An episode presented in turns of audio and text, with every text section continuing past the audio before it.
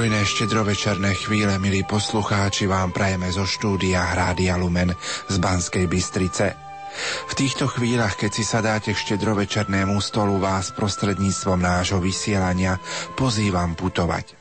V septembri a októbri tohto roku som sa vďaka farnosti Tvrdoší na cestovnej kancelárii Avertúr dostal do Svetej Zeme a aj do Betlehema. A práve o Betleheme, dome chleba a Dávidovom meste O mieste narodenia pána bude aj naše dnešné rozprávanie v nasledujúcich minútach.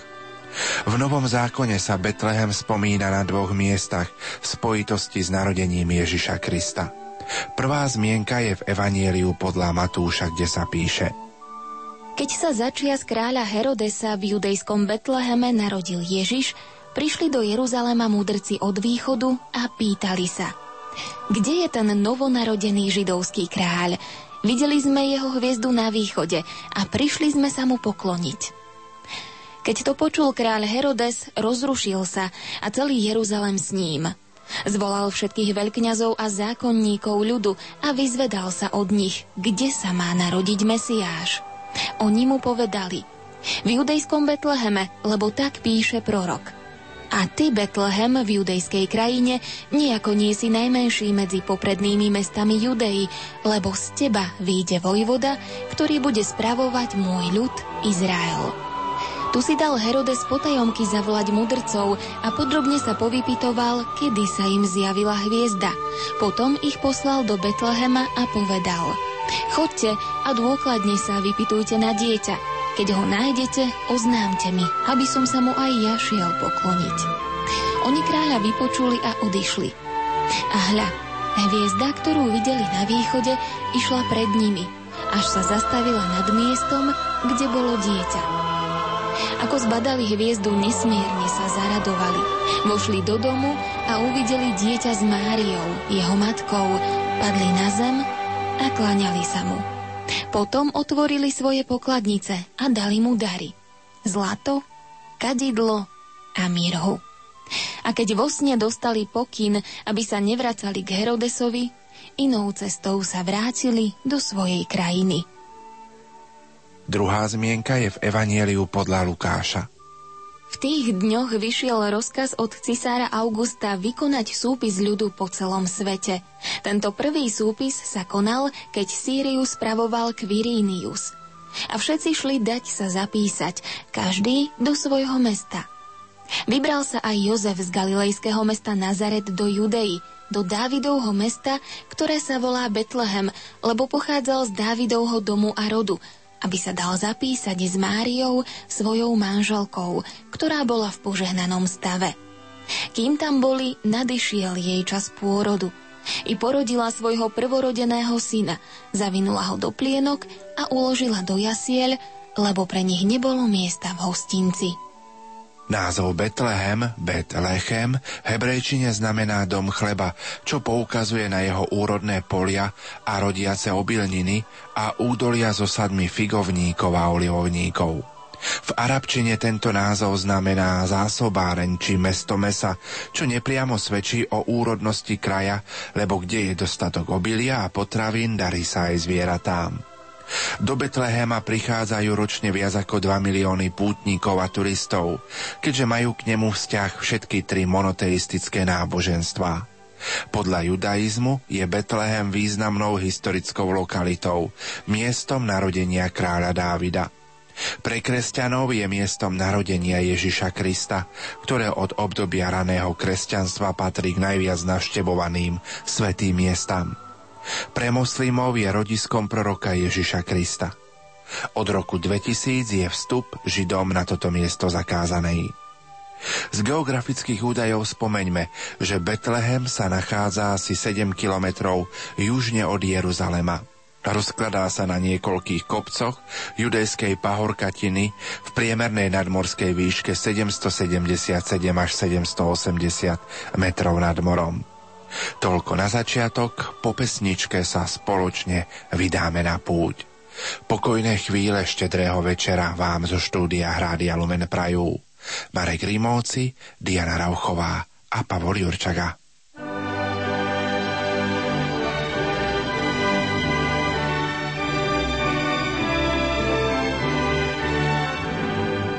Starým mladosť navracajú. Mladým nesmiernu radosť dajú. Do rodných chalúpok deti privádzajú. Nepriatelia k sebe vľúdne slovo majú. Na prehrmené roky ľudia spomínajú. Tu najkrajšiu pieseň pery zaspievajú. To najcenejšie zo srdc ľudia rozdávajú. Takú čarovnú moc len Vianoce majú. Do života ľudí spásu prinášajú.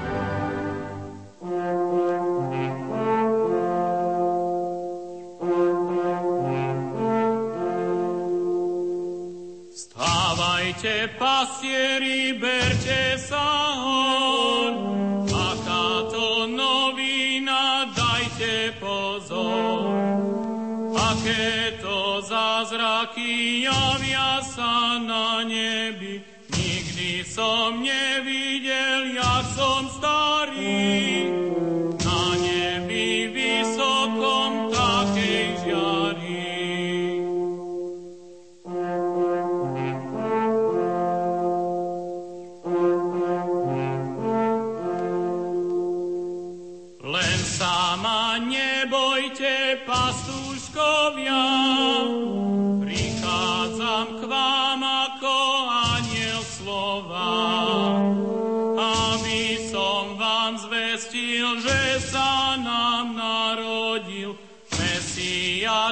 Mesiáš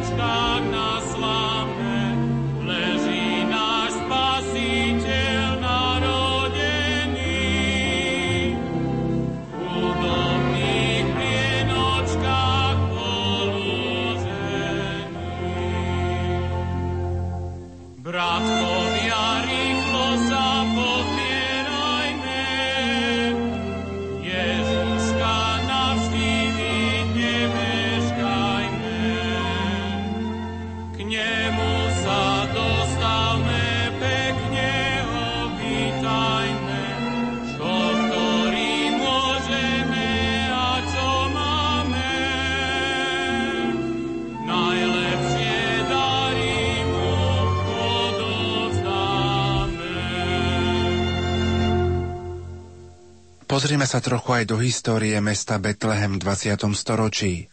V roku 1964 Svetú zem a Betlehem navštívil pápež Pavol VI. Počas šesťdňovej vojny v roku 1967 sa tu odohrali boje a lokalita pripadla Izraelu. Súčasne začala intifáda, ľudové povstanie palestínčanov proti Izraelu, za nezávislý palestínsky štát. V roku 1995 Betlehem pripadol palestínčanom. Počas bojov bazilika nebola poškodená. V roku 2000 izraelská vláda nedovolila uskutočniť oslavy narodenia Ježiša Krista a príchodu nového tisícročia. V rokoch 2000 a 2001 v rámci vyhroteného izraelsko-palestínskeho konfliktu izraelská armáda zvýšila dozor v tomto prevažne palestínskom meste. V marci v roku 2002 navštívil Betlehem aj pápež Jan Pavol II. V apríli roku 2002 izraelské tanky obklúčili baziliku narodenia, keďže sa v nej ukryli príslušníci palestínskeho odboja a zadržali aj bratov františkánov, ktorí majú na starosti určité časti baziliky. Až po medzinárodnej intervencii izraelská armáda stiahla tanky a zajaci mohli opustiť baziliku. K návšteve Betlehema patrí aj nedaleká lokalita zvaná Pole pastierov. Je to miesto, kde anieli oznámili pastierom radostnú zväzť o narodení spasiteľa sveta. Slovo má nás prievodca otec Michal Pitoniak. Tak ideme teraz na pole pastierov. Pole pastierov je už dnes časťou Betlehema. Až ste tu boli pred 5 alebo viac rokmi, začínalo sa tu ešte len s výstavbou. A pred 15 rokmi pole pastierov ešte bolo skutočne polom. Nebolo tam nič, boli tam polia, kde sa sialo a oralo. Dnes je tomu už úplne ináč. Pole pastierov je zastavané, no a je časťou Betlehema. Takže som vám spomínal, že samotný Betlehem už sa rozrastol tak, že zabral okolité časti Bet Sahur, pole pastierov, Bet Džalu a Dohu. Doha je moslimská časť Betlehema. Donedávna ešte bola časť Beit Džala skoro čisto kresťanská, ale minule sme pozerali už, kde tu aj v tejto časti sa objavujú moslimské domy. Ideme teda na miesto, kde anieli o polnoci zvestovali pastierom, že v meste Davidovom sa narodil spasiteľ sveta Kristus Pán. Tu odznelo radostné sláva Bohu na výsostiach. Najradostnejšie, aké vôbec odznelo v dejinách sveta. Nejaký pápež, nejaký biskup ani kňaz nezaspieval tak krásne a slavnostne sláva Bohu na výsostiach, ako odznelo práve na poli pastierov. Pretože spievali ho tu anieli v najradostnejšej chvíli, keď sa v Betleheme narodil Pán Ježiš Kristus. Takže my teda ideme na toto miesto. Pole pastierov je od dávna, od samého začiatku uctievané ako miesto tejto význačnej udalosti. Svedectvom toho, že kresťania od prvých storočí prichádzajú na pole pastierov, slúžia tam sväté omše a pripomínajú si vianočné udalosti, je hlavne byzantský kláštor zo 4. storočia, vykopavky ktorého nájdete takisto v areáli na poli pastierov. Teda na poli pastierov svedectvom histórie je tento byzantský kláštor, no a práve preto, že tieto vykopávky sú tam jasným svedectvom, Antonio Barluci, ktorého som vám už spomínal, talianský architekt, ktorý postavil 12 bazilík vo Svetej Zemi úplne zadarmo za 36 rokov svojho života, postavil aj na poli pastierov krásny kostolík, ktorý pomenoval Gloria in excelsis Deo. Sláva Bohu na výsostiach. Jasne tým odzrkadľuje hlavnú myšlienku celého tohoto posvetného miesta na poli pastierov. Kostolík, ktorý navštívime potom, má podobu beduínskeho stanu, pretože beduíni to sú pastieri, ktorí kočujú po púšti a pásu svoje stada. No a títo pastieri to boli prví, ktorí uverili anielovi a utekali do mesta Betlehema pokloniť sa pánu Ježišovi. Ľudia nie namyslení, ľudia čistého srdca, ktorí takto kladne ako prví zareagovali na volanie aniela, no a s milosťou Božou pravda prichádzajú k Ježišovi Kristovi pokloniť sa medzi prvými. Takže okrem tohoto kostolíka potom ešte navštívime jaskyne, ktoré sú na poli pastierov. Jaskyn na poli pastierov je veľa. Tieto, ktoré sú v našom katolíckom areáli nedaleko vedľa byzantského kostola, sú prerobené na kaplnky, takže môžu sa tam slúžiť svetom omše. Jedna je väčšia, pre veľkú skupinu, druhá je menšia pre menšiu skupinu. A však nakoľko pastieri bývali pod holým nebom, v jaskyniach, no a počuli spev Sláva Bohu na výsostiach, sú ešte ďalšie oltáre postavené na poli pastierov a môžeme aj tam slúžiť svetú omšu, teda pod holým nebom. Uvidíme, aká bude situácia ako nám otcovia Františkani ponúknú miesto, podľa toho slúžime Svetu Omšu. Sveta Omša je polnočná, pretože anieli o polnoci zvestovali pastierom a poslali ich do mesta Betlehema pokloniť sa pánu Ježišovi Kristovi. Naozaj veľmi pekné miesto, ktoré nám priblíži podstatu Vianoc a pevne verím, že po jeho návšteve, keď prídu Vianočné sviatky u nás doma, duchom sa prenesiete na tieto miesta a o mnoho lepšie budete chápať rôzne udalosti, spletitosť týchto udalostí, ktoré sa odohrali okolo narodenia pána Ježiša. Keď to uvidíte, no a ďalšie veci si samozrejme ešte potom vysvetlíme práve na poli pastierov. Nikdy si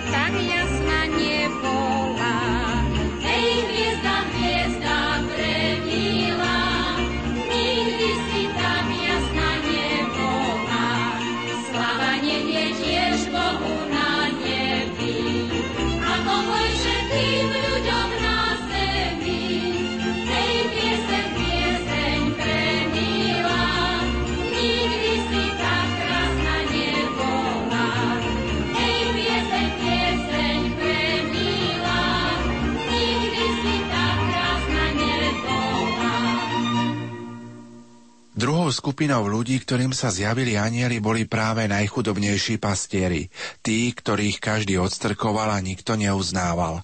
Ale hľadí do srdca človeka a práve pastierom oznamuje radostnú zväzť cez anielov. Sláva Bohu na výsostiach a na zemi pokoj ľuďom dobrej vôle. Choďte do Betlehema a nájdete dieťatko zavinuté v plienkach a uložené v jasliach. Najprv sa zlakli, ale kto sa ešte zlakol?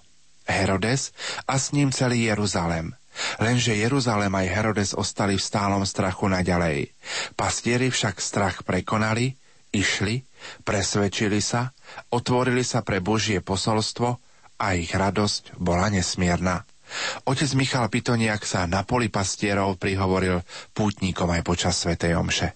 Drahí bratia kňazi, drahí bratia a sestry, návšteva poľa pastierov nás vovádza do vianočného tajomstva. Určite v duchu sa nám vynárajú spomienky na slávenie Vianoc u nás doma v našich severských podmienkach. No a vidíte tu na úplne iný kontrast. Ja sa vždy pousmejem, keď doprevádzam poľské skupiny a zaspievajú koledy, ako v mrazivej noci bola zima každému, keď sa narodil Pán Ježiš Kristus. Hľadať mrazivú noc tu v Betleheme je veľmi ťažké lebo aj keď som bol na ostatné sviatky Vianoce Tuna, bolo 24 stupňov nad nulou. No pravda, kedysi sa do Betlehema chodievať nemohlo, ako chodievame my dnes. Neboli lietadla. Po starom, kedysi sa kázavalo na veľké sviatky veľmi dlho. Kázať na Vianoce 40 minút bolo zvykom. No a keďže nik nepoznal, aká je tu situácia, ako to v skutočnosti vyzerá, Vravieť bolo treba dlho, tak sa všeličo možné aj poprivymýšľalo, aby to lepšie zapôsobilo, pravda, a aby sa krajšie tieto sviatky prežívali. My dnes máme tie možnosti, že môžeme navštevovať Betlehem bez problémov a vidieť miesta, kde sa narodil Pán Ježiš Kristus, vidieť, kde bolo pole pastierov a odkiaľ vlastne anieli pastierov poslali do mesta Betlehema. A preto, aby sme lepšie spoznali situáciu okolo narodenia pána Ježiša Krista, potrebujeme si tu na mieste vysvetliť určité veci. Keď sa skončia svete omše v jaskyniach, pôjdete sa pozrieť do jaskyň, kde bývali pastieri. Jaskyňa bola súčasťou ľudského príbytku, ľudského bývania aj v časoch pána Ježiša Krista. Prečo? Lebo je tu na veľmi horúco, Vtedy neboli klimatizácie a jaskyňa poskytovala príjemné prostredie na život nie len cez deň, ale aj v noci. Pretože keby ste tu prišli v letných mesiacoch, keď teploty na slnku dosahujú 50 stupňov Celzia a všetko sa nahreje, tu aj v noci je okolo 25 až 30 stupňov. Jaskyňa teda slúžila na to, aby si človek lepšie oddychol a súčasťou jaskyne bola ešte potom jedna izba, ktorá bola buď dostávaná nad jaskyňou hore, alebo bola dostávaná pred jaskyňou. Teda táto izba, ktorá bola súčasťou tohoto ľudského bývania, bola cez deň obývačkou, jedálňou, kuchyňou a v noci spálňou. Až bolo veľmi horúco, líhavalo sa aj dole do jaskyne. V jaskyniach spávali mnohokrát pastieri, gazdovia, ktorí mali svoje ovečky, baránkov. Pán Ježiš Kristus preto používa prirovnanie dobrý pastier aj líha so svojimi ovečkami. Stráži si ich, stráži si ich pred nepriateľom, aby mu ich kto si neukradol, pretože v tých časoch ovečka to bolo najväčšie bohatstvo, aké človek mal. Dávala mu mlieko, kožu, meso, proste všetko potrebné na živobytie. Kedy si ovečka v jaskyni, to bolo čosi podobné ako dnes pasať v garáži. Bolo to obrovské bohatstvo, bez ktorého sa nedalo zaobísť. Preto pastieri si veľmi strážili jaskyne, v ktorých sa bývalo. No a samozrejme aj tento dom, tá izba, ktorá bola nad jaskyňou, nazývaná hostovská, bola, pravda, súčasťou toho ich bohatstva a všetkého, čo mali. Písmo svete spomína, že keď vyšiel príkaz za cisára Augusta dať sa zapísať každý musel ísť do svojho rodného kraja. No a svätý Jozef s pannou Máriou prichádzajú sem do Betlehema a hľadajú miesto, kde by mohli hlavu schýliť. Ale Betlehem je plný. A písmo svete píše v našom slovenskom preklade, že nebolo miesta v hostinci. Preto sa uchýlili do jaskyne. Uchýlili sa do maštalky. tá maštalka bola teda v jaskyni. Vy keď navštívite ešte viaceré miesta tu vo Svetej Zemi, uvidíte, že svätý Jan Krstiteľ narodil sa v jaskyni. Pán Ježiš Kristus hore v Betleheme narodil sa v jaskyni. Tu na uvidíte jaskyne na poli pastierov. Prídeme do Nazareta, zvestovanie pána bolo opäť v jaskyni. Teda to všetko svedčí o tom, že tá jaskyňa bola časťou ľudského bývania spolu s tou hostovskou izbou. A práve niektorí otcovia františkani mi hovorili, že majú aj na ich univerzite v rukách určité materiály, ktoré hovoria o tom, že keď prišiel Jozefa Mária Tuna v origináli východných jazykov aramejských sa spomína, že nebolo miesta v hostovskej. Je veľmi ľahko možné, až sa to prešetri, že v preklade došlo k určitým chybám v prekladaní do národného jazyka i nášho, a máme napísané, nie, nebolo miesta v hostovskej, ale v hostinci. No a samozrejme, že je to veľký rozdiel, lebo nás napadne prvé. Až nebolo miesta v hostinci a čo, svätý Jozef chodil v Betleheme po krčmách a hľadal nejaké miesto? Ale keď dáme tento pojem a nebolo miesta v hostovskej, to znamená v tej izbe nad jaskyňou alebo pred jaskyňou, ktorá bola súčasťou bývania, už lepšie pochopíme, aká tu bola situácia. Teda tie domy počas sčítania ľudu boli plné a preto Jozef s Máriou odišli dole do jaskyne, lebo tá jaskyňa spolu s pastiermi bola aj maštalkou. No a tam o polnoci v úplnej chudobe sa narodil malý Ježiško, narodil sa spasiteľ sveta. No a potom tu na poli pastierov zase ďalším pastierom oznámili anieli, že sa v meste Dávidovom hore, odtiaľ to rovno snáď 3 kilometre v meste, narodil pán Ježiš Kristus. Pastieri sa teda ponáhľali, aby sa poklonili pánu Ježišovi Kristovi. Takže asi takáto bola situácia tu na v Betleheme. Potom sa mnohokrát u nás hovorí, akí boli ľudia v Betleheme tvrdého srdca, keď videli Matku Božiu v požehnanom stave a predsa ju neprijali do nejakého domu. Je ťažko povedať, akého tvrdého srdca boli tunajší obyvateľia, pretože sú to už 2000 ročia. Či boli až tak tvrdého srdca, o tom by sa tiež dalo veľa diskutovať. Totiž pán Ježiš Kristus sa narodil tu v Betleheme, ale pán Ježiš so svetou rodinou ostali bývať tu na. Pravdepodobne u nejakých blízkych príbuzných svätého Jozefa, lebo Jozef pochádzal odtiaľto z Betlehema. O tom, že panna Mária sa s pánom Ježišom nevrátila do Nazareta, odkiaľ prišli, po zvestovaní pána sem, dosvedčujú zase ďalšie správy, ktoré máme z písma svätého. Na 40. deň, keď bolo treba chlapčeka obrezať, keď ho bolo treba obetovať pánovi, zobrali ho do Jeruzalemského chrámu a Simeon ho obetuje nebeskému otcovi a zároveň predpoveda panne Márii, že jej vlastnú dušu prenikne meč bolesti keby bola sa panna Mária s Jozefom a s maličkým dieťaťom museli vrátiť pre tvrdosť srdca tunajších ľudí do Nazareta, nie je možné, aby takéto malé dieťa zvládlo cestu z Betlehema do Nazareta hore 160 km a zase naspäť po púšti ďalších 160 km. Teda, ak je obetovanie pána na chrámovisku je v Jeruzaleme, panna Mária tam mohla prísť jedine odtiaľto z Betlehema tých 8 km do Jeruzalemského chrámu potom ostávajú bývať ďalej v Betleheme a my to zase vieme e, vydedukovať zo správ písma svätého, pretože keď prichádzajú traja králi sem do Betlehema pokloniť sa pánu Ježišovi Kristovi, zastavia sa v Jeruzaleme u Herodesa. A Herodes sa ich vyzveda, ako dlho im hviezda nad Betlehemom oznamuje, že sa tu narodil nový židovský kráľ a oni prezradili, že dva roky. Písmo svete píše, a preto dal Herodes vyzabíjať všetkých chlapcov od dvoch rokov nadol podľa času, ktorý sa dozvedel od mudrcov. Keď od dvoch rokov nadol, teda ten čas mu prezradili oni.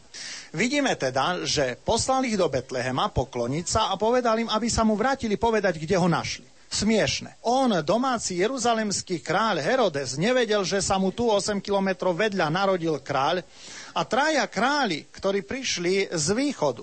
Tradícia hovorí, že jeden pochádzal až zo Sáby, to je dnes hlavné mesto Jemenu. Až je to pravda, museli prejsť traja králi stovky kilometrov cez Saúdskú Arabiu, cez Pušť, aby sa sem prišli pokloniť kráľovi. A Herodes to nevedel, ktorý tu býval bokom. Teda vidíme, že aké pohnutky viedli troch kráľov, ktorí sa chceli pokloniť pánu Ježišovi a tvrdosť Herodesa, ktorý potreboval nového kráľa zabiť. Pre nás je ale podstatné, že Pán Ježiš Kristus sa nachádza ešte v Betleheme a to už sú dva roky od jeho narodenia. Dva roky svietila hviezda nad Betlehemom, ktorá pohla tromi kráľmi, aby sem prišli. No a vtedy zase aniel zvestuje svoje posolstvo Jozefovi a vraví mu, aby odišiel odtiaľto do egyptského kraja, do vyhnanstva, lebo Herodes sa usiluje dieťa zmárniť. Teda my, keď máme doma svoje betlehemčeky, vidíme v nich naraz ovečky, pastierov o polnoci anielov, ktorí zvestujú narodenie pána a vidíme tam troch kráľov, ako kladú dary pánu Ježišovi k nohám. Tento Betlehem, jeho autorom je svätý František, ktorý ohlasoval evanielium chudobným, ktorí nevedeli čítať a písať a on preto celé vianočné evanielium potreboval vtesnať do jednej šopky, do jedného objektu. Dal to tam. V skutočnosti ale to nemohlo byť. Lebo nie je možné, aby o polnoci, keď prišli pastieri tu na hore do mesta Betlehema, aby tam už boli aj traja králi. A ako by sem boli došli? Vtedy nemali lietadla. Oni najprv museli hviezdu študovať, hľadať vedomosti, hľadať pravdu, dať si dokopy súvislosti okolo narodenia pána Ježiša a kým sa vybrali na cestu a kým prišli sem, ušlo veľmi veľa času. To sa nedalo urobiť za krátku dobu. A preto, keď prídete do Ríma na Vianočné sviatky, svätý otec Jan Pavol II dal prerobiť Betlehem na námestí svätého Petra, až sa tam dostanete na Vianočné sviatky 25. decembra, v Betleheme na námestí nájdete pána Ježiša Malého, pannu Máriu Svetú rodinu a pastierov. Až tam ale prídete na troch kráľov 6. januára, ani jasličky tam nie sú, ani anieli, ani pastieri. Je tam panna Mária, je tam svätý Jozef, ktorý sa venuje svojej práci, panna Mária domácej práci a Ježiško je dvojročný chlapec, ktorý stojí, podáva ruku trom kráľom a preberá od nich dary. Toto je reálny obraz tohoto všetkého, ako sa veci tu navyvíjali. Pán Ježiš teda, keď víta troch kráľov, je to už chlapec, ktorý hovorí.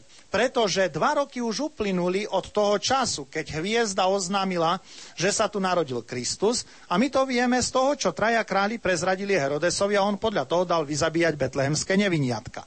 Takže oni prichádzajú sem, Ježiško teda už je takýto chlapček, ktorý potom mohol aj fyzicky zvládnuť útek do Egypta, no a sveta rodina bývala potom vo vyhnanstve v Egypte na predmestí Káhyry. Podľa tradície, keď sa raz dostanete do Egypta s kresťanským sprievodcom, vám ukáže aj dom Svetej rodiny, kde Sveta rodina na delte Nílu bývala určitý čas, kým Herodes nezomrel. Keď Herodes zomrel, potom sa mohla Sveta rodina vrátiť do Nazareta. Koľko rokov boli v Egypte, presne nevieme povedať, pretože došlo k určitej odchylke pri prepočte rímskeho kalendára a nášho kresťanského. Ale odhad je, že pán Ježiš mohol mať 8 až 10 rokov, keď sa sveta rodina vrátila z Egypta, ale už do Nazareta. A určite pán Ježiš už prichádza z Nazareta do Jeruzalemského chrámu ako 12-ročný, pretože keď sa stratil, evanielisti hovoria, a potom sa vrátil s nimi do Nazareta a bol im poslušný. Keď sa vrátil do Nazareta, tak znamená, že 12-ročný už musel prísť z Nazareta do Jeruzalema, do Svetine. No takže potom pán Ježiš Kristus celú svoju mladosť, teda približne tých 20 rokov snáď, prežíva v Nazarete, preto je Ježiš Nazarecký. So Svetým Jozefom tam sa priučil tesarskej práci, prežíva v Nazarete svoju mladosť, no a potom odchádza, pravda, do púšte, kde sa pôstil. Jan Krstiteľ ho poniže Jericha pokrstil v Jordáne, no a keď prišiel pán Ježiš Kristus hore do Nazareta, do miestnej synagógy a rozvinul zvitky písma svätého, hovoriace u Izaiáša o pomazanom Mesiášovi, povedal, že sa tieto slova písma splnili na ňom. To tak rozhnevalo domácich, že vyhnali ho zo synagógy, so slovami, či ťa nepoznáme, nie si ty syn Jozefa a Márie, nepoznáme tvojich bratov a sestry. Tu treba pamätať, že východný jazyk vtedy nemal extra pojem na bratov a sestry, bratrancov a sesternice, ale pán Ježiš Kristus bol jednorodeným synom Matky Božej Panny Márie. No a vyhnali ho až na kraj vrchu, na ktorom bol Nazaret postavený, chceli ho odtiaľ shodiť, ale on prešiel pomedzi nich a odišiel. No a odišiel so slovami, prorok má všade úctu len nie vo svojej vlasti, opustil Nazaret a odišiel bývať do Kafarnauma na breh Genezareckého jazera. Tam tri roky býval a verejne účinkoval medzi ľuďmi, predovšetkým na hore blahoslavenstiev, nad Genezareckým jazerom, no a potom prišiel na Veľkú noc do Jeruzalema, no a tu ho potom ukrižovali. Potom znovu Počas 40 dní sa zjavoval opäť na jazere v Galilei, apoštolom, pretože tam ich poslal domov. Lebo to boli rybári, ktorí mali svoje rodiny. Potrebovali teda sa vrátiť k manželkám a deťom, starať sa o ich obživu. 40 dní sa teda tam zjavuje na jazere apoštolom a po 40 dňoch po zmrtvých staních zobral naspäť do Jeruzalema a z Olivovej hory vystúpil do neba. Potom im už ale dal príkaz, aby ostali v Jeruzaleme a čakali tešiteľa, no a potom zoslal na 50. deň po svojom zmrtvých staní Ducha Svetého, no a apoštoli s plnou silou potom začínajú už ohlasovať jeho zmrtvých stanie a krstiť ľudí v Jeruzaleme. Prečo to vravím?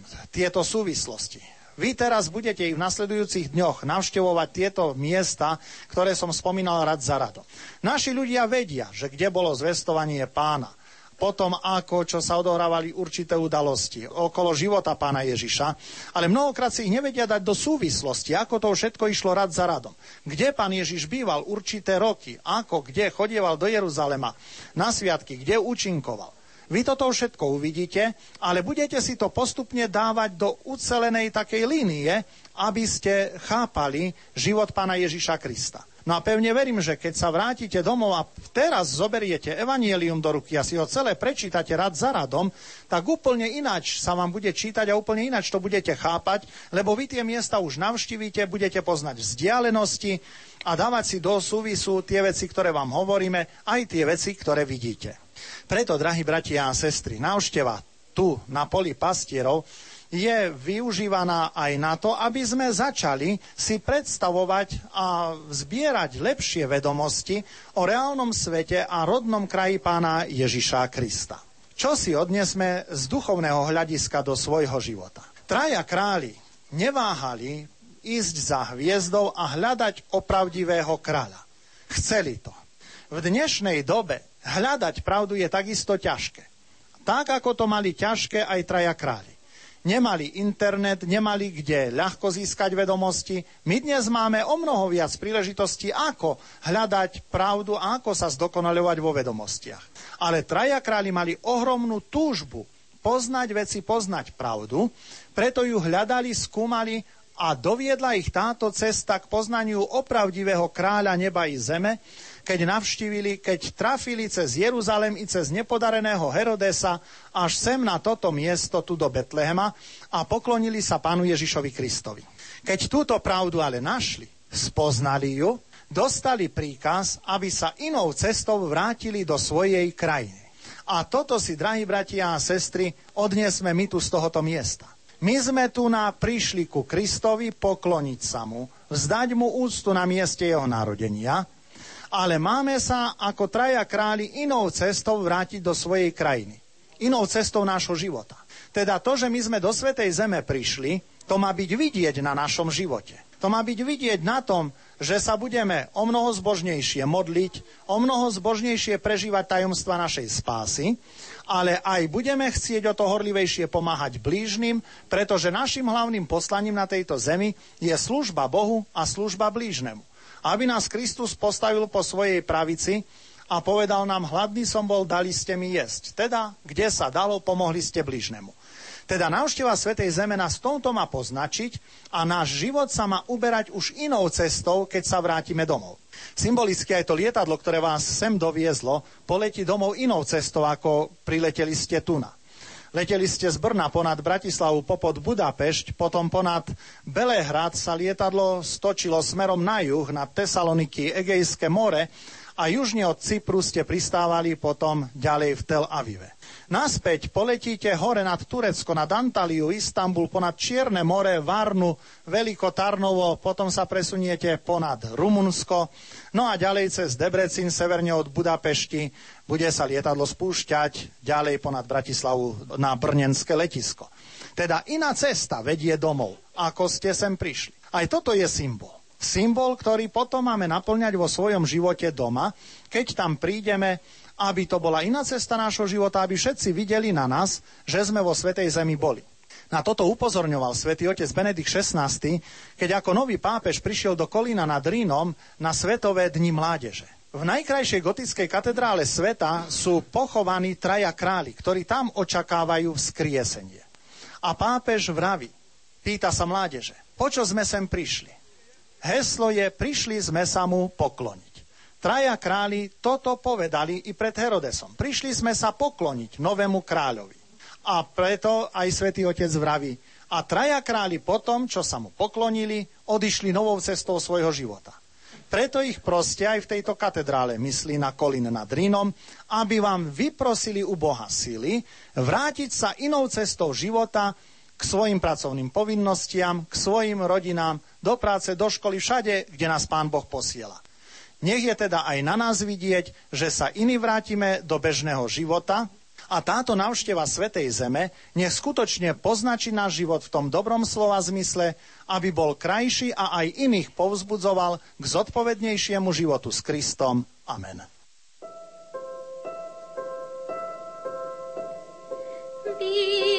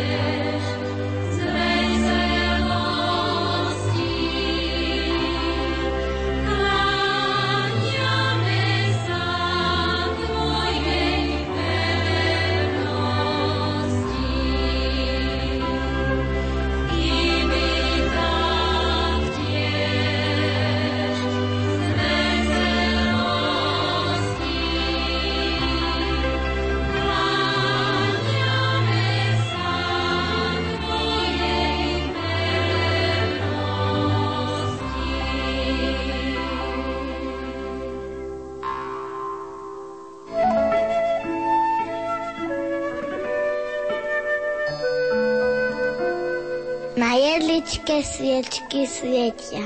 V jasliach leží Božie dieťa.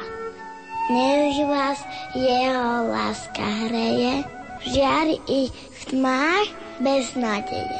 Do srdc duši vašich vloží radosť, šťastie, pokoj Boží. Jedna legenda o Betleheme spomína pútnika, ktorý sa po príchode pred bazilikou narodenia zastavil pri jednej studni. Každý pútnik, čo sa do nej pozrel, uzrel tvár. Ale nie svoju, ako by sme čakali, na miesto svojej videl Kristovú tvár. Čo nám chce legenda povedať? Ak príjmeme posolstvo, ako ho prijali pastieri, potom by mal každý v našej tvári, v našom živote, vidieť Kristovú tvár. To je skutočná radosť. I my sme naštívili jednu z jaskýň na poli pastierov. Pastierov vlastne celé počulo spev anielov Sláva Bohu na výsostiach a odtiaľ anieli poslali pastierov do mesta Betlehema. Tu ste v jednej z jaskyň, ktorá je prerobená samozrejme na kaplnku, slúžievame tu na Svete Omše, je tu obetný stôl a kedysi vzadu ešte donedávna boli aj pastieri, pekne urobení ako sedia s ovečkami pri ohníku. Teda dotváralo to ešte obraz tej jaskyne, ako to v skutočnosti vyzeralo. Teda tu je táto väčšia jaskyňa, potom je tam ešte menšia. No a my teraz zaspievame si tu nejakú koledu a presunieme sa hore do kostola Antonia Barluciho Gloria in excelsis Deo.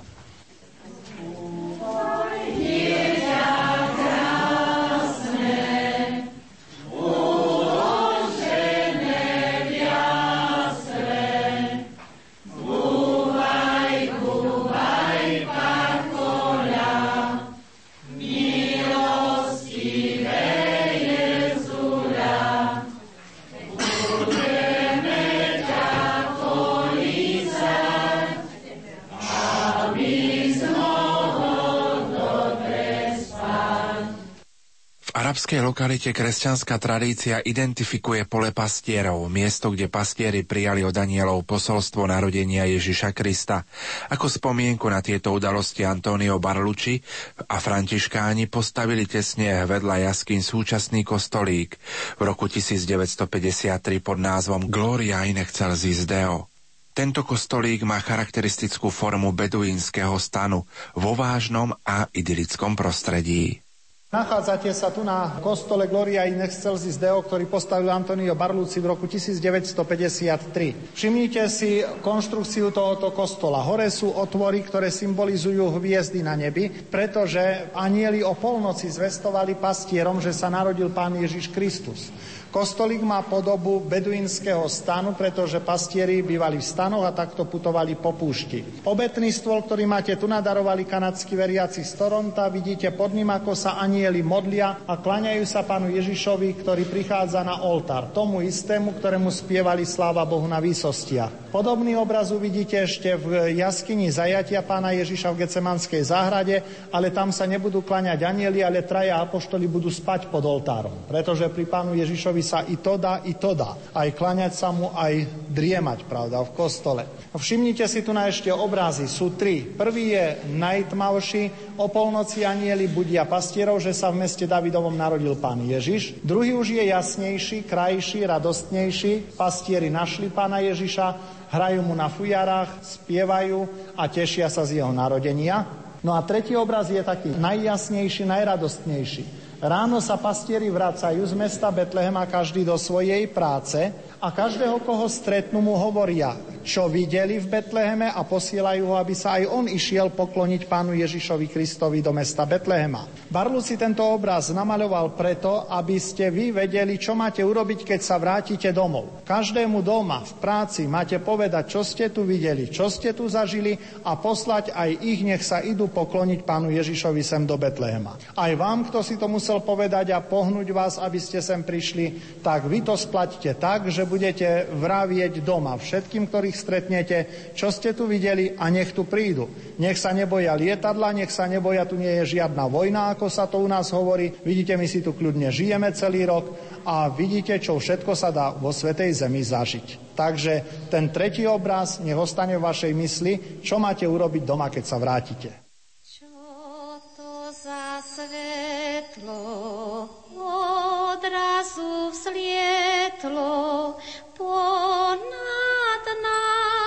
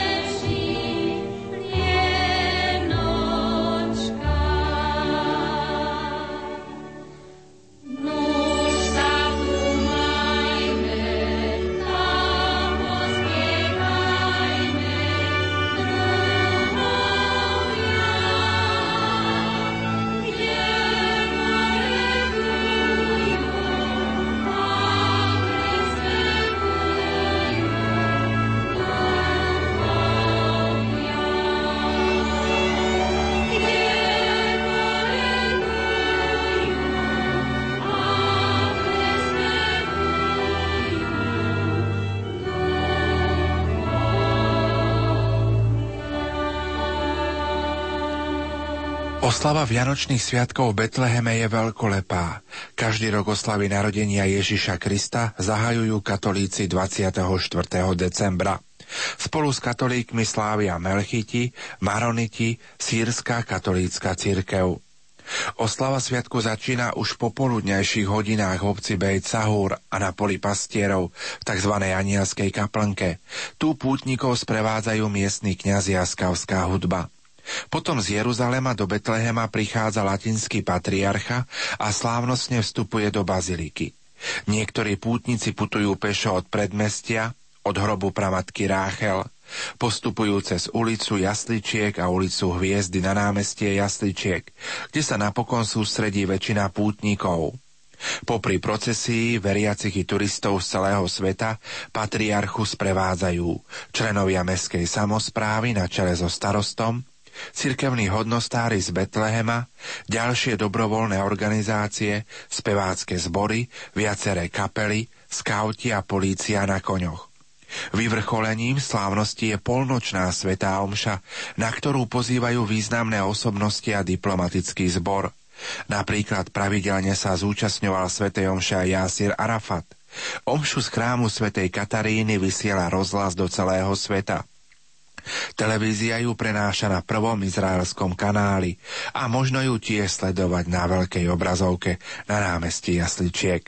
Slovo má opäť náš sprievodca otec Michal Pitoniak. Takže začíname ďalší deň našej púte vo Svetej Zemi a to už posledný.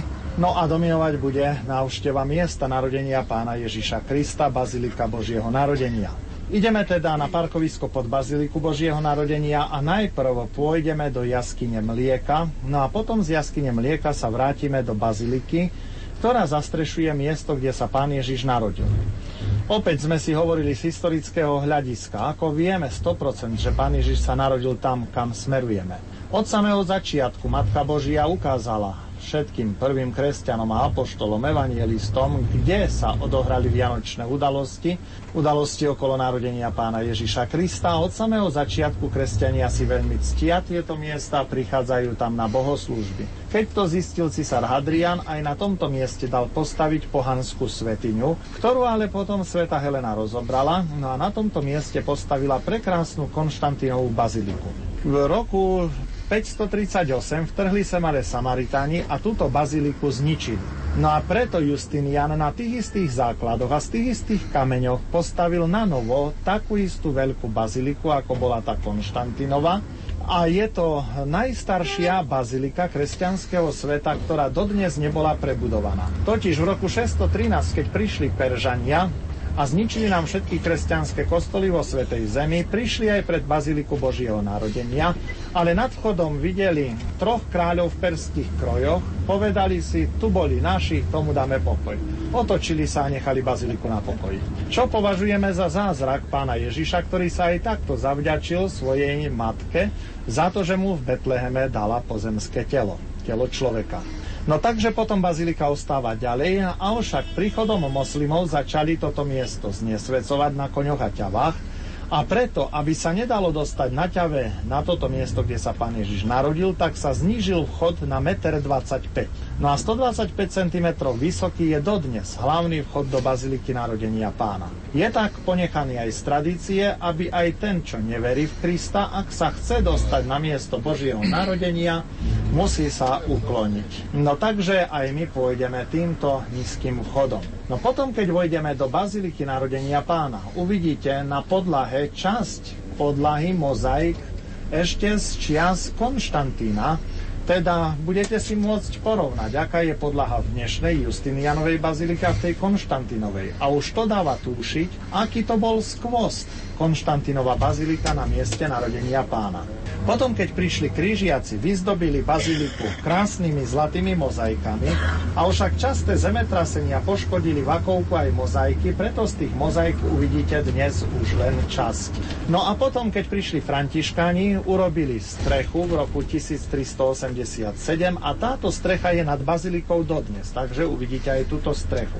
Uvidíte, akou históriou dýcha táto bazilika, miesto narodenia pána. Naozaj právom najstarší kresťanský chrám na svete, ktorý nebol prebudovaný, aj keď rekonštrukciu už nutne potrebuje. Je však problém dohodnúť sa medzi cirkvami a preto, že tam nie je spoločnej reči, tak bazilika vyzerá v takom stave, v akom je.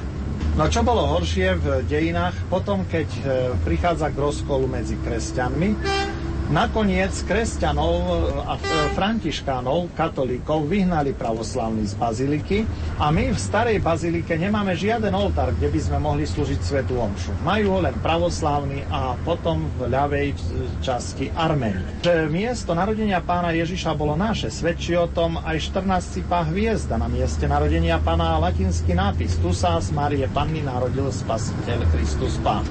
No keď už potom videli františkani, že nebudú mať miesto v Bazilike Božieho narodenia, vedľa starobilého chrámu si postavili novú františkanskú baziliku narodenia pána, ktorá nesie titul svätej Kataríny Aleksandrijskej, ktorá je patronkou Blízkeho východu. Takže keď náš jeruzalemský patriarcha slúži slávnostnú svetu omšu polnočnú, o hodinu skôr je tu ako u nás, pravda, tak ju slúži z tej novej baziliky narodenia pána a my v tejto bazilike budeme slúžiť svetu omšu pri tom istom oltári o 10. hodine dnes do obeda.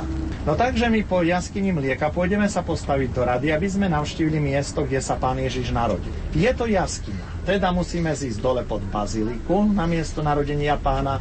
No a keď zídete dole pod hlavný oltár, pod ikonostas, ktorý majú pravoslavný, pravda, hore, No tak tam nájdete miesto, kde sa pán Ježiš narodil. Označuje ho 14 cipá hviezda s latinským nápisom Tu sa narodil spasiteľ sveta Kristus Pán. Takže to pokľakneme. Toto miesto po Božom hrobe a Golgote je pre nás najposvetnejšie. Tu v Betleheme poboskáme to miesto a potom naľavo si uctíme oltár jasličiek. To je náš jediný oltár katolícky v jaskyni a vôbec týmto aj v celej bazilike. Takže si ho uctíme, poboskáme si, toto miesto ide boli jasličky, pomodlíme sa chvíľu.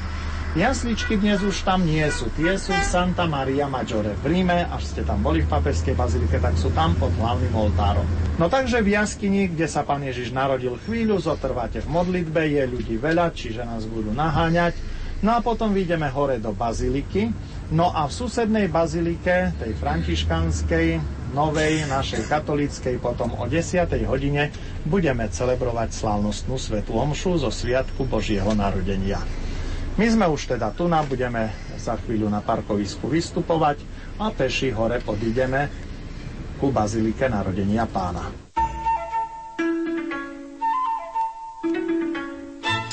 Vianoce s Radiom Lumen. Počas nášho pobytu v Betleheme sme navštívili aj jaskyňu mlieka. Miesto jaskyne sa priamo nevzťahuje na biblickú správu, je viac legendárne než biblické, ale predsa má akési korene v Evanieliu podľa Matúša, kde sa opisuje správa o úteku svetej rodiny do Egypta. Aj kresťanská legenda nám môže dať ponaučenie. Ďakujme na tomto mieste Bohu za dar života, a myslíme v modlitbách na tých, cez ktorých nám Boh dal život, na našich rodičov, či už živých alebo mŕtvych. Nikdy na nich nezabudnime. Ak už nežijú, často im venujme svoju modlitbu a ak žijú, tie sa za nich modlíme a pomáhajme im zvlášť tedy, ak sú starí a nevládni. Pamätajme si, keby sme im priniesli všetky poklady sveta a chceli by sme sa odmeniť za hodnotu života, nikdy by ich nebolo dosť, lebo hodnota života sa nedá ničím nahradiť. Našou prvou zastávkou tu v okolí Baziliky Božieho narodenia je teda jaskyňa Mlieka. Legenda hovorí, že panna Mária, keď utekala s Ježiškom a so svetým Jozefom do Egypta, zastavila sa v tejto jaskyni, tu Ježiška kojila a kvapka jej materinského mlieka spadla na zem, preto jaskyňa zbelela. Nikde v Evanieliu nič o tom pravda nenájdete. Je to, ako hovorím, legenda. A však od začiatku prichádza sem množstvo ľudí, ktorí si urobili z tohoto miesta miesto modlitieb a modlia sa tu v týchto úmysloch. Ženy, ktoré nemôžu mať dieťa, modlia sa, aby im Pán Boh dieťa požehnal. Rodičia sa tu modlia za svoje deti, deti sa tu modlia za svojich rodičov a Cirkev sveta sa tu modlí za duše nenarodených detí. Pred 4 rokmi, roku 2007, hneď vedľa jaskyne Mlieka, postavili najnovší kostol vo Svetej Zemi, kde na jeho spodnom podlaží je kaplnka, vyložená sviatosť oltárna a sestry ustavičnej poklony sviatosti oltárnej sa bez prestania modlia za duše nenarodených detí. Takže my potom z jaskyne mlieka sa presunieme do tejto kaplnky a v tejto kaplnke vedľa vyloženej sviatosti oltárnej je kópia sochy Panny Márie z Lendaku, ktorú darovali miestni veriaci a pod nohami má štátny slovenský znak. Všimnite si to tam. Potom odtiaľ to do horného kostola v jaskyni Mlieka a tam uvidíte zase vzadu kopiu sochy Panny Márie z Ľužmierža pri Novom Targu, Gaždiny Podhaľa, ktorú doniesli sem Poliaci pred tromi rokmi, posvetil ju a inštaloval v tejto kaplnke krakovský pomocný pán biskup Jan Škodoň. Takže potom navštívime aj tento kostol. Tu na viaskyni Mlieka vidíte sochu krmiacej Panny Márie a tam vzadu zase ikonu Panny Márie ako krmi malého Ježiška. Lavice v tomto objekte, i tu v jaskyni Mlieka i v hore v kostole darovali slovenskí pútnici, ktorí sa počas púti zberali na tento kostol no a potom sa lavice urobili tak, že je to dar slovenských veriacich putníkov tu vo Svetej Zemi. Nachádzame sa teda na tomto mieste modlitieb a preto v tých úmysloch, ktoré som teraz spomínal, pomodlíme sa aj my tu pred sochou krmiacej Panny Márie.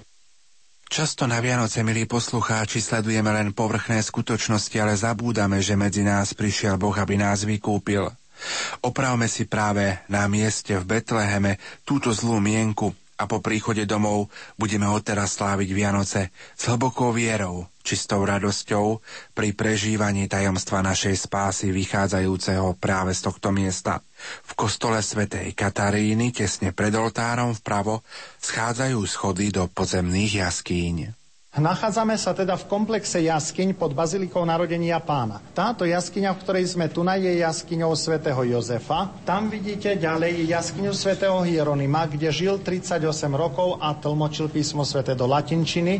Preto aj na malom námestí pred Bazilikou svätej Kataríny Aleksandrijskej nájdete sochu svätého Hieronima. No a tu je najmenšia jaskyňa svätých Neviniatok. Videli ste už aj hore baziliku našu, katolickú, baziliku narodenia pána pána, takže po polnočnej, ktorú slúži patriarcha Jeruzalema pri tomto oltári, zoberie originál figurku, sošku malého betlehemského Ježiška, ktorá je tu pod oltárom Panny Márie nad schodami a preniesie ju cez túto jaskyňu. Tam vzadu sú dvere, keď ich otvoríte, dostanete sa rovno do jaskyne narodenia pána ku hviezde. No takže keď budete na mieste narodenia pána, si všimnite, vzadu sú tieto dvere, ktoré sú tu na. Teda touto chodbou je spojená naša bazilika s bazilikou Justinianovou s miestom narodenia pána Ježiša Krista. No takže teraz si prejdite tu na tento komplex jaskyň a potom ideme hore schodami, zastavíme sa pri soške Betlehemského Ježiška, popozeráme si našu františkanskú baziliku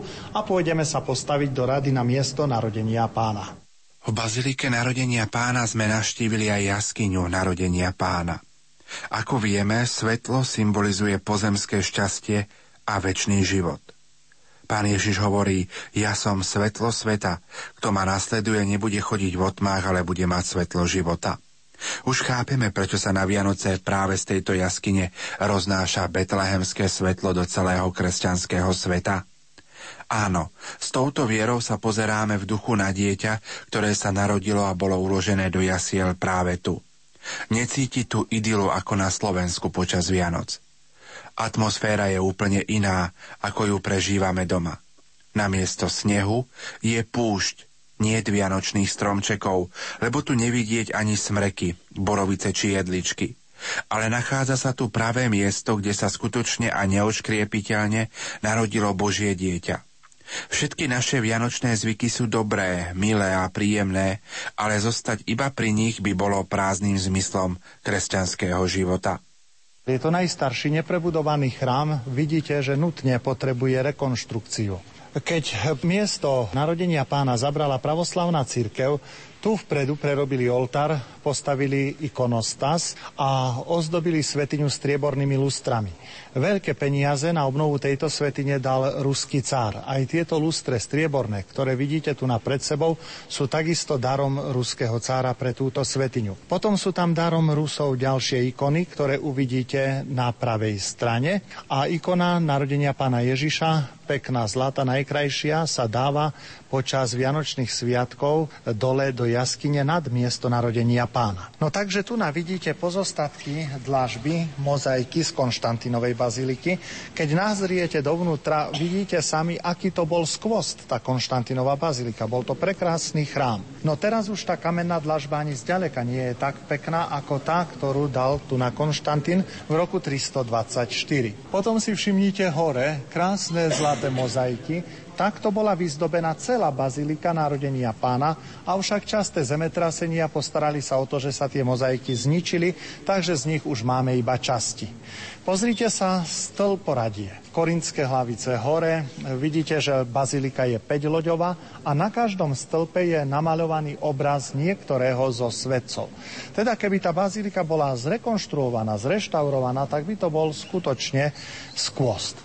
No čo je nenormálne z nášho pohľadu, minulý rok na jeseň celá bazilika bola pod lešením, pretože palestinský prezident Abbas dal peniaze na to, aby urobili sondy na strechu. Tak lešenie tu stálo, chodili tu tisíce ľudí denne, rada bola až do pol námestia, čakalo sa po 3 hodiny, neboli schopní ani baziliku prebieliť a očistiť. Dali zase lešenie dole, lebo prezident dal peniaze len na sondy, tak už nemohli doložiť a baziliku aspoň vybieliť, aby to krajšie tu na vyzeralo. Takže to sú nepochopiteľné ťahy správcov tejto baziliky, spravuje ju pravoslavná církev. Hovoril som vám, že hlavný oltár, ktorý je nad miestom narodenia pána, je teda miestom pravoslavnej cirkvi, no a vľavo máte zase arménsky oltár. No takže takto vyzerá teda bazilika. Náš oltár tu na nie je. Sme hovorili v bazilike narodenia pána, náš oltár nemáme. Iba dole, keď zídete do jaskyne, nájdete miesto narodenia pána, 14 hviezdu a potom po ľavej strane bude oltár jasličiek, takže tento oltár si uctíme. Tam boli jasličky pána Ježiša, kde ho panna Maria po narodení položila. Iba tam podľa status quo v určitú hodinu môžeme katolíci slúžiť svetu omšu. No a pretože tu na miesto nemáme, postavili sme si novú baziliku vedľa baziliku svätej Kataríny Aleksandrijskej, ktorú spravujú františkáni a z ktorej sa celebruje aj polnočná sveta omša našim latinským patriarchom. Táto nová bazilika so starou bazilikou je prepojená jaskyňami. Je tam jaskyňa svätého Hieronima. Svetý Hieronym chcel žiť čo najbližšie miesta narodenia pána Ježiša. Bol tam 38 rokov, zdržiaval sa tam a preložil celé písmo svete z východných jazykov do latinského jazyka a tento preklad nazývame Vulgáta. Takže my zideme teraz aj dole do týchto jaskyň, do jaskyne svätého Hieronima, potom do jaskyne svätého Jozefa a najmenšia z nich je jaskyňa svätých Neviniatok. Svetý Hieronym povedal, kto nepozná písmo, nepozná Krista. Preto nech plodom tejto našej putnickej cesty tu do Jeruzalema, do Betlehema a vôbec do krajiny Galilei je aj to, že prídeme domov, zoberte do ruky evanielium a prečítajte si ho rad za radom celé. Uvidíte, na koľké nové veci prídete, pretože už teraz poznáte kraj, kde žil Pán Ježiš Kristus, viete nové súvislosti a keď si teraz evanielium prečítate, budete sa na to úplne, úplne ináč pozerať. Takže tieto slova svätého Hieronima skutočne naplňajte aj vo svojom živote. Ideme teda zatiaľ, kým ešte Armeni majú svetú omšu, pozrieť našu katolickú baziliku, jaskyne, pokiaľ sa tam neslúžia bohoslužby. No a potom sa vrátime sem na toto miesto, aby sme počkali na miesto narodenia pána, kým ho otvoria.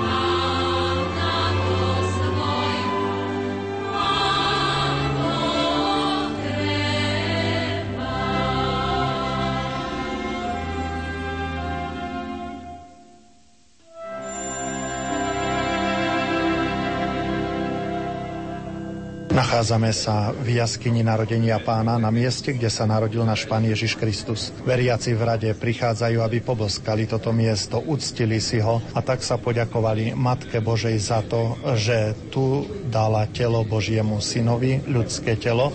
A takisto potom prichádzame u oltáru jasličiek na miesto, kde Panna Mária položila Ježiška po narodení. Aj tu sa modlíme a ďakujeme pánu Ježišovi Kristovi za to, že on ako väčšie slovo zavítal na túto zem a začal naše vykupiteľské dielo. Odtiaľto sa odpaluje aj betlehemské svetlo, ktoré prichádza každý rok na Vianoce? Áno, odtiaľto a potom je prenášané do celého sveta.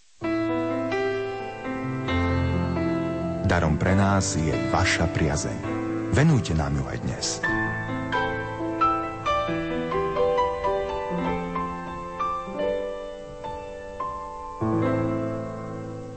kostole svätej Kataríny pútnici zo Slovenska slávili záverečnú svetú omšu. Hlavným celebrantom svätej omše bol farár z Tvrdošína Ján Marhevka, ktorý na úvod svätej omše povedal. Mene Otca i Syna i Ducha Svetého. Amen. Milosť nášho Pána Ježiša Krista, láska Boha Otca i spoločenstvo Ducha Svetého, nech je s vami všetkými. Drahí bratia v kniazkej službe, drahí bratia a sestry, sme na mieste narodenia pána Ježiša. Slávime obetu Svetej Omše. Texty Svetej Omše sú zo sviatku narodenia pána Ježiša. Prežíme toto veľké tajomstvo v túto chvíľu v našich srdciach, v našich mysliach. Nech rastie naša viera. Vo chvíľke ticha ktorú teraz máme pred sebou, oľutujme všetky naše hriechy, aby sme tak naozaj s čistým srdcom mohli prinášať túto najsvetejšiu obetu. Veriaci z farnosti Tvrdošín doniesli ako dar pre svoju farnosť aj betlehemské jezuliatko, ktoré je už v týchto chvíľach v Tvrdošínskom kostole Najsvetejšej Trojice. V homílii sa prítomným prihovoril otec Michal Pitoniak.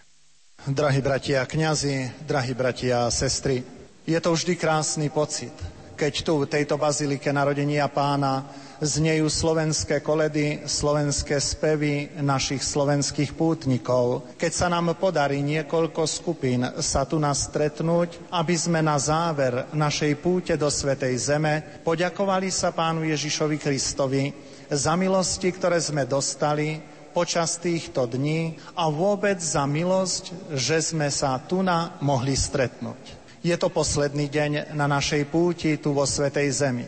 Končíme ho slávnostnou svetou omšou tu v Bazilike narodenia pána Ježiša Krista. Isté, že sú to nezvyklé pocity.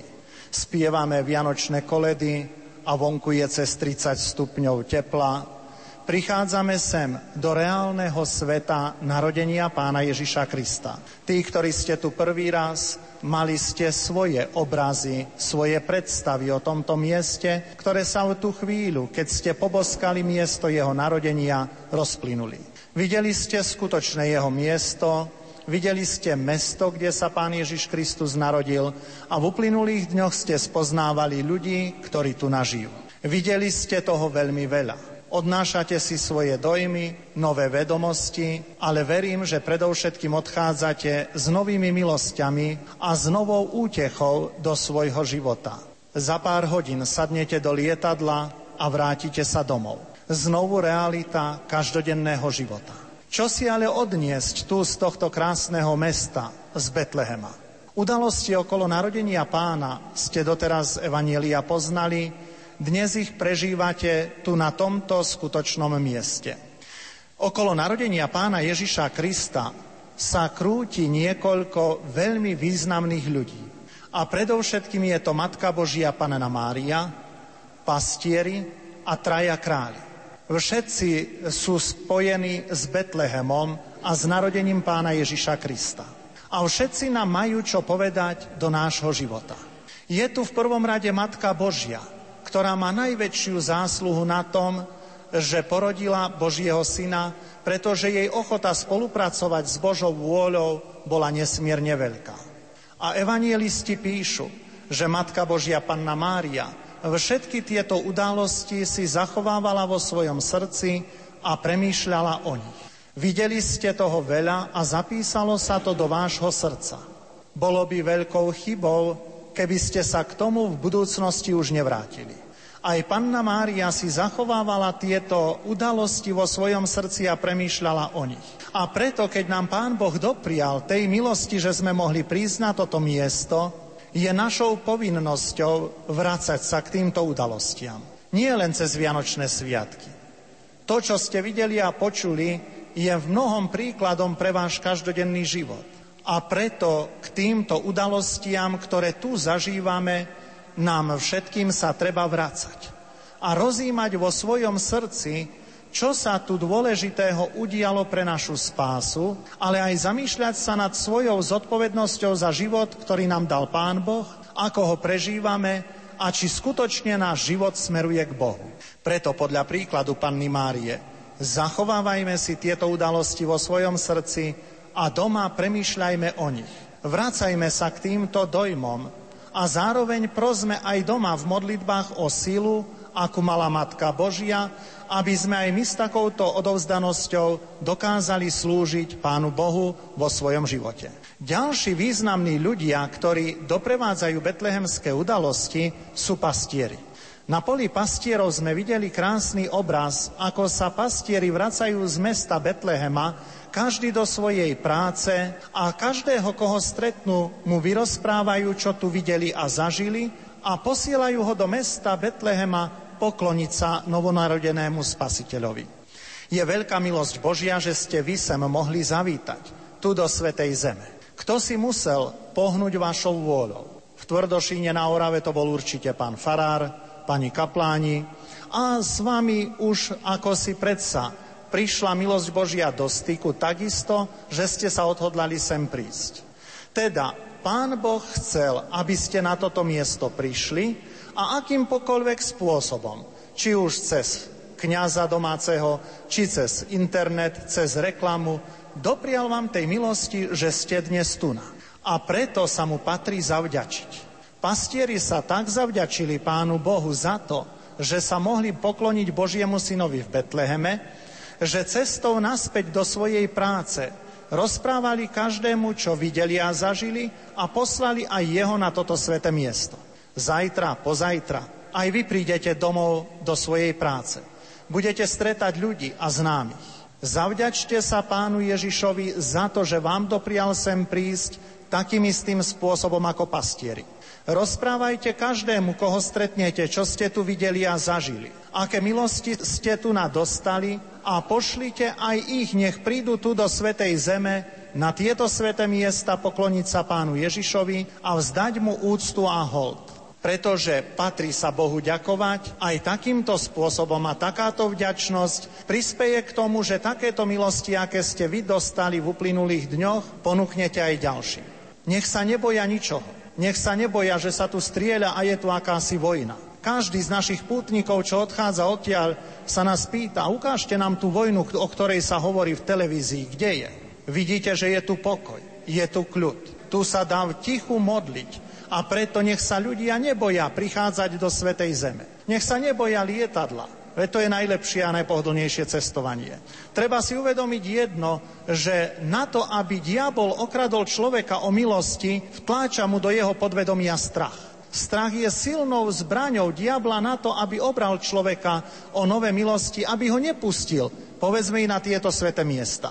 Treba to prekonať. Veď všetci sme v Božích rukách, Pán Ježiš Kristus aj tak každému z nás určil koniec A tomu sa nevyhneme. Ten bude taký, aký máme určený od Boha. Ale nájsť odvahy a sadnúť aj do lietadla a priznať tieto sveté miesta, aj tí, čo ste sem leteli prvý raz v živote, ľutuje takto z vás, že tu prišiel a tej odvahy našiel. Verím, že nik. A preto, drahí bratia a sestry, ako pastieri takým spôsobom poďakujte sa Bohu aj vy, že doma budete všade hovoriť o tom, čo ste videli a počuli a pošlete sem aj ďalší. Doprajte aj im tej milosti, ktorá bola daná vám.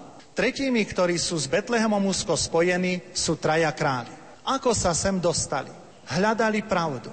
Zbadali hviezdu, začali študovať, a dopracovali sa k pravde, že tu v Betleheme sa má narodiť nový Mesiáš, kráľ a preto, hľadajúc túto pravdu, vydali sa na cestu a prišli až sem.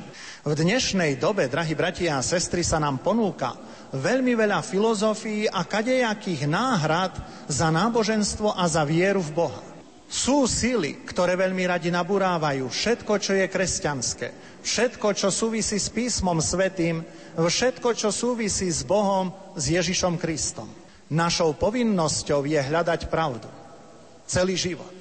Aj keď sa dopočujeme o kadejakých milných názoroch, je našou povinnosťou zobrať do ruky v prvom rade učenie Ježiša Krista písmo svete, hľadať pravdu tam, hľadať ju v učiteľskom magistériu Svetej Církvy, ale urobiť všetko preto, aby sme túto pravdu tohoto Boha, od ktorého pochádzame a ku ktorému smerujeme, v skutočnosti našli. Traja králi preto prišli sa pokloniť do Betlehema, lebo tú pravdu hľadali, študovali, chceli ju nájsť a preto sem trafili. Až my budeme chcieť hľadať pravdu, až my budeme chcieť rozímať nad učením Ježiša Krista, budeme túžiť po tejto pravde a nebudeme sa báť vydať na cestu za Kristom, aj my trafíme bezpečne do cieľa. Až sa nám to nezochce, aj my môžeme začať blúdiť. Traja králi prišli k Ježišovi Kristovi a našli ho, pretože tú pravdu chceli hľadať, chceli študovať. Štúdium písma svätého a štúdium náboženských pravd je dnes veľmi dôležité. Aj naši veriaci, kresťania, katolíci mnohokrát radšej študujú bulvár, ktorý im mnohokrát nič rozumné neprinesie do svojho života, ale na to podstatné, čo nás má držať v hľadaní pravdy, písmo svete a Kristovo učenie, na to nemáme čas alebo ochoty zobrať to do ruky. Preto, drahí bratia a sestry, tí tretí, ktorí nech sú nám veľkým symbolom Betlehema a poznačia náš život, to sú traja králi. Chceli hľadať pravdu, študovali a k pravde sa dopracovali a preto bezpečne trafili do cieľa. Trojakí ľudia, ktorí sú úzko spätí s Betlehemom. Panna Mária, ktorá si zachovávala tieto udalosti a premýšľala o nich, pastieri, ktorí všade vyrozprávali, čo tu videli a zažili a poslali sem ďalších, a traja králi, ktorí chceli študovať, hľadali pravdu a preto bezpečne došli do cieľa.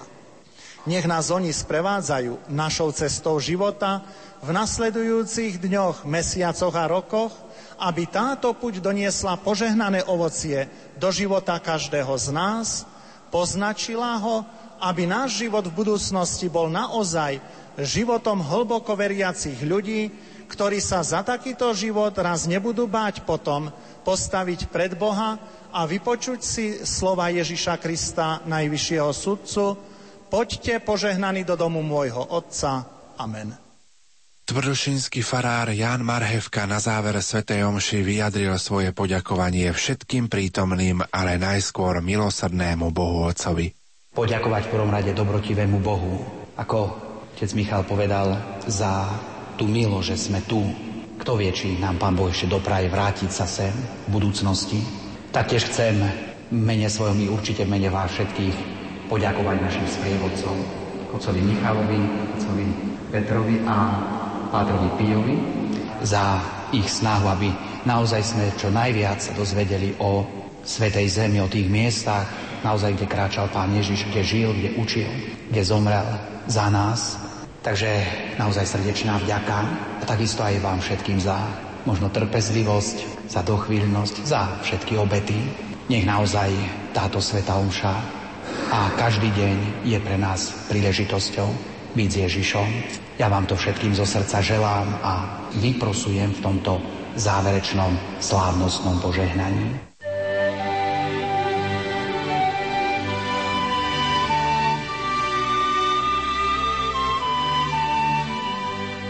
Milí poslucháči, posolstvo Vianoc je aktuálne pre každého jedného z nás. Vychádza totiž z radosnej skutočnosti, že Boh má o človeka záujem, ba viac že ho miluje.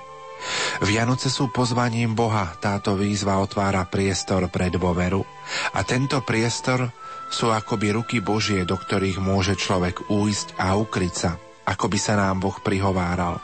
Keď padneš, nemôžeš padnúť hĺbšie ako do mojich rúk. Do rúk toho, ktorého láska k ľuďom sa zjavila v novonarodenom Ježišovi. Verím, že putovanie po Betleheme vám sprítomnilo tieto vianočné chvíle. Požehnané Vianoce vám zo štúdia Hrádia Lumen Prajú Marek Rímovci, Diana Rauchová a Pavol Jurčaga. Prežite aj ďalšie chvíle v našej spoločnosti.